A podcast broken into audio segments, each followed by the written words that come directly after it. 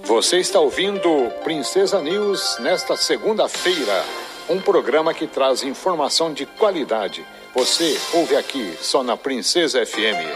Democracia e Direitos Humanos, Extensão e Jornalismo, da Universidade Estadual de Ponta Grossa, na parceria com a rádio comunitária Princesa. Olá, sou Pamela Tischer. Democracia e Direitos Humanos continua hoje a abordagem sobre o corte de verbas no orçamento pelo governo de Bolsonaro para políticas públicas de combate à violência contra a mulher. Segundo o Anuário Brasileiro de Segurança Pública, praticamente todos os indicadores relativos à violência contra mulheres apresentaram crescimento no último ano. Os registros de crimes de assédio sexual e importunação sexual cresceram 6,6% e 17,8%, respectivamente. Levantamento do Anuário Brasileiro de Segurança Pública indica ainda que nos últimos 2 anos, 2.695 mulheres foram mortas pela condição de serem mulheres, sendo 1.354 em 2020 e 1.341 em 2021. Para falar sobre essa realidade no Brasil, ouvimos hoje Nara Luiza Valente, professora do curso de Direito da Universidade Estadual de Ponta Grossa e coordenadora do Núcleo Maria da Penha, o NUMAP. Nara Luiza Valente explica quando a mulher deve procurar ajuda e como as políticas de enfrentamento à violência contra a mulher ajudam nesse processo. A mulher ela deve procurar ajuda logo no primeiro sinal de violência. Às vezes essa violência, na grande maioria das vezes, ela não vai ser uma violência física. Ela começa com uma questão de violência moral, uma violência psicológica, aquela pessoa que te humilha de alguma forma, te constrange, que comete ali calúnia, injúria, comete algum tipo de difamação contra você, ou faz uma violência psicológica com você, tenta te controlar. A gente tem a figura do gaslighting, situação onde o homem faz com que a mulher acredite que ela é louca, né, que ela perdeu as suas faculdades mentais, que ela cria situações que não existem. Então, desde o primeiro sinal de violência, essa mulher ela já deve procurar ajuda. Porque a gente diz que a violência contra a mulher ela é uma violência que ela vai se desenvolver, né? Na grande maioria das vezes, ela não vai começar com a agressão física, ela vai começar com esses primeiros sinais psicológicos. Quando a gente vê na televisão uma campanha que traz esse tipo de situação, quando a gente vê as redes sociais divulgando o que é uma violência psicológica, divulgando campanhas para prevenção, campanhas para combate, quando a gente vê esse tipo de ação dentro das universidades, tudo isso são instrumentos que vão viabilizar que aquela mulher se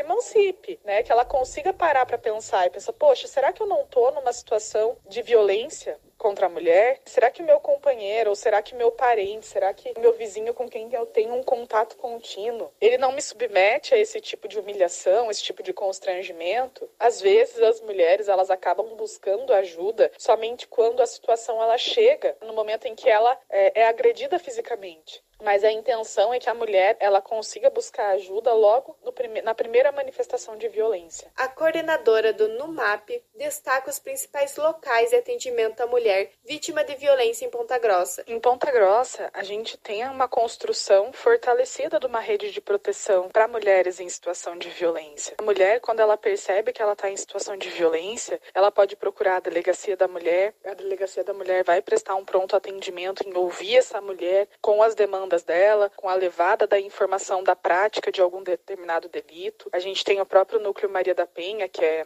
o NUMAP, aqui da UEPG, também presta atendimento a mulheres vítimas de violência. Então, a gente faz uma acolhida profissional a essa mulher. Essa mulher ela é ouvida com uma equipe multidisciplinar. Então, essa mulher ela é acompanhada tanto por advogada quanto por assistente social no momento dessa escuta. É uma escuta sigilosa, uma escuta cuidadosa, onde a mulher ela vai ter seu espaço ali de confiança, uma construção de confiança mesmo para o acolhimento, e para que ela se sinta confortável para trazer os seus relatos. A gente tem o próprio juizado especial de violência doméstica aqui na cidade de Ponta Grossa. Essa mulher ela pode buscar também a acolhida do Ministério Público, da promotora de justiça, que pode também acolhê-la nesse sentido. Além disso, aqui em Ponta Grossa a gente tem também a Casa da Mulher, inaugurada esse ano. O espaço da Casa Mulher ele é destinado para prestar esse acolhimento, esse atendimento às mulheres em situação de violência. Nara Luiza Valente também explica como uma pessoa de fora pode ajudar em situações situações de violência. Ela consegue ajudar tanto acolhendo essa mulher que está em situação de violência doméstica, seja numa conversa, né, seja ali tentando escutar essa mulher, tentando compreender o que ela passa, mas também fazendo com que essa mulher busque auxílio institucional, que ela busque então uma delegacia da mulher, ou que ela busque o NUMAP, ou que ela busque a Casa da Mulher, para que ela se reconheça dentro de um relacionamento